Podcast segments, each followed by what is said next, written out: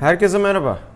Kanalımızın ilk yayınına 20. yüzyılın uluslararası tarihi kitabıyla başlamıştık ve bugün bu kitabımızı bitiriyoruz. 23. bölüm Soğuk Savaş sonrası küreselleşen tek kutuplu dünyada Amerika Birleşik Devletleri'nin rolünü incelerken bu süper gücün düşüşte mi olduğu sorusuna cevap arıyor. Kitabımız son baskısını 2014 yılında yaptığı için baş döndüren son gelişmeler kitapta yer almıyor. Yine de anlatacağım bu bölümle günümüzdeki olayları birleştirerek siz de kendi çıkarımlarınızı yapabileceksiniz. 11 Eylül 2001'i hatırlayanlarınız var mı? Televizyonlarımızı açmıştık ve canlı yayında 2. Kule'ye uçağın çarpışını izlemiştik. 21. yüzyıl tarihinin dönüm noktasına şahit olduğumuz bu olayla Soğuk Savaş sonrası tek kutuplu dünyada Amerika'nın gücünün sorgulanmaya başladığı bir andı.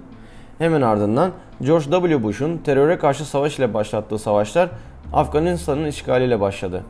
İlk kez NATO'nun 5. maddesi devreye sokuldu ve müttefikler de Afganistan'a asker gönderdi. Zaten Bush ya bizimlesiniz ya da karşımızdasınız demişti. Bush doktrini denilen bu olguya göre Amerikan topraklarına bir daha saldırı olmaması için gerekli görülen tehditler daha büyümeden yok edilecekti. Irak'ta böyle bir tehditti. Kitle imha silahlarına sahip olduğu gerekçesiyle Saddam Hüseyin yönetimindeki Irak işgal edildi. Bush'a göre İran, Irak, Kuzey Kore şeytan üçlüsüydü. Saddam, Orta Doğu'da Amerika'nın dengelerini tehdit eden bir güçtü. Amerika önce İran nükleer silah geliştirdiği konusunu Birleşmiş Milletler'e getirdi ve Saddam'ı devirmek için BM desteğini aradı. BM, Irak'a incelemeler yapması için bir heyet gönderdi ve işgale onay verilmemişti. Amerika o sırada zaten savaş hazırlığını yapmaktaydı ve BM desteği olmadan 20 Mart 2003'te Irak Özgürlük Operasyonu'nu başlattı. 9 Nisan'da Bağdat düştü. Herhangi bir kitle imha silahı bulunamadı. Ama Irak'a demokrasi getirilmişti ve bu tüm Orta Doğu'ya örnek olacaktı. 2005'te Irak'ta seçimler gerçekleşti ancak ülkenin içi kaynıyordu ve Şii-Sünni mücadelesi başlamıştı. Amerika asker sayısını arttırdıysa da bu çatışmalara ve bombalı eylemlere engel olamıyordu. 2003-2007 yılları arasında tahminen 1 milyon Iraklı ölmüştü. Obama'nın iktidara gelişiyle Amerikan askerleri Irak'tan çekilmeye başladı ve 2011'de tamamen çıktılar. 2014'te IŞİD'in kurulması ve Musul ve Tikrit şehirlerinin ele geçirmesi şok edici olmuştu. Afganistan'da da işler iyi değildi. Obama asker sayısını Afganistan'da arttırmıştı ve Taliban saldırılara devam ediyor, Afgan Milli Ordusu yetersiz kalıyordu. 2011'de Osama bin Laden öldürülmüştü. Taliban ve El-Kaide ve coğrafyalara göre farklı izinlerdeki uzantıları Orta Doğu ve Afrika'da etkinliklerini arttırmışlardı.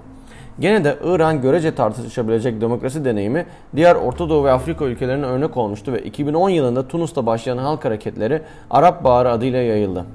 Tunus'ta 24 yıldır ülkeyi yöneten Ben Ali ülkeyi terk etti. Mısır'da Üslü Mübarek devrildi. Suriye'de Esad protestoları ezme yoluna girdi ve halen devam eden iç savaşı başlattı. Libya'da Kaddafi devrildi ve öldürüldü ve ülke şu anda ikiye bölünmüş vaziyette. Mısır'da seçimler olduysa da kısa süre sonra askeri darbe gerçekleşti.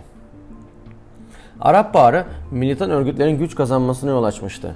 Suriye'de ise Rusya Esad'ı destekleyerek etkinliğini arttırmıştı ve Orta Doğu coğrafyasına giriş yapmıştı. Güneydoğu Asya'da da teröre karşı savaş ile Endonezya'da ve Filipinler'de aktif olan İslami gruplara karşı savaşlar başlatıldı. Myanmar'da Müslüman topluluklara karşı katliamlar yapıldı. Saddam'ın devrilmesi nükleer program başlatan diğer ülkelere ibret olmuştu. Libya'da Kaddafi nükleer programı bıraktıklarını ilan etti ve halk üzerindeki baskıyı gevşetti ve Batı ile diplomatik ilişki kurdu. Kısa süre sonra devrilecekti. Ama Kuzey Kore ve İran tam tersine nükleer faaliyetlerini arttırdılar. İran, Afganistan ve İran ortasında Amerikan çıkarlarına en büyük tehdidi barındıran jeopolitik öneme sahip bir ülkeydi ve Orta Doğu'da denge değiştirebilecek bir güce sahipti.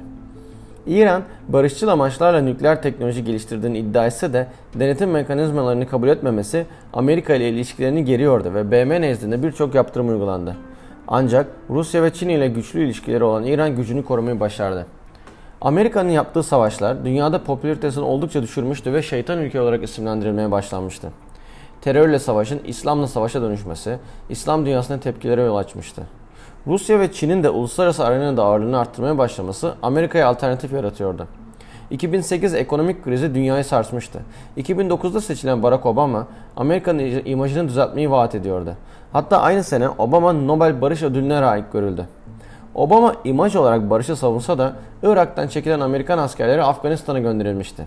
Tartışmalara yol açan tutukluların işkence gördüğü Guantanamo Hapishanesi halen açıktı ve dronlar ile yapılan farklı ülkelerde yapılan hedef saldırılarında siviller de ölüyordu.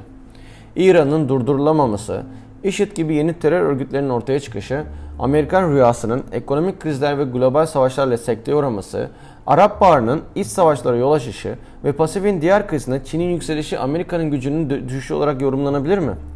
Kitabımızda bahsi geçmese de Donald Trump'ın başkan olması ve önce Amerika politikası, Ukrayna'da 2014'te Rus destekli başkanın devrilmesi sonucu çıkan olaylar sonrasında Rusya'nın Kırım'ı işgal etmesi ve Donbas'ta ayrılıkçı hareketi başlatması ve nihayet 2022'de bizzat Ukrayna'yı işgal etmesi, İran ile imzalanan nükleer denetim anlaşmasının iptal olması ve şu sıralar İran'a bir operasyon yapılması gündeme olması ve Çin, Tayvan krizinin önce bölgesel sonra da büyük bir savaşa hatta 3. Dünya Savaşı'na yol açıp açmayacağını ve Amerika'nın yeni yüzyılda da geçtiğimiz yüzyılda olduğu gibi egemen bir güç olarak kalıp kalmayacağını hep beraber göreceğiz.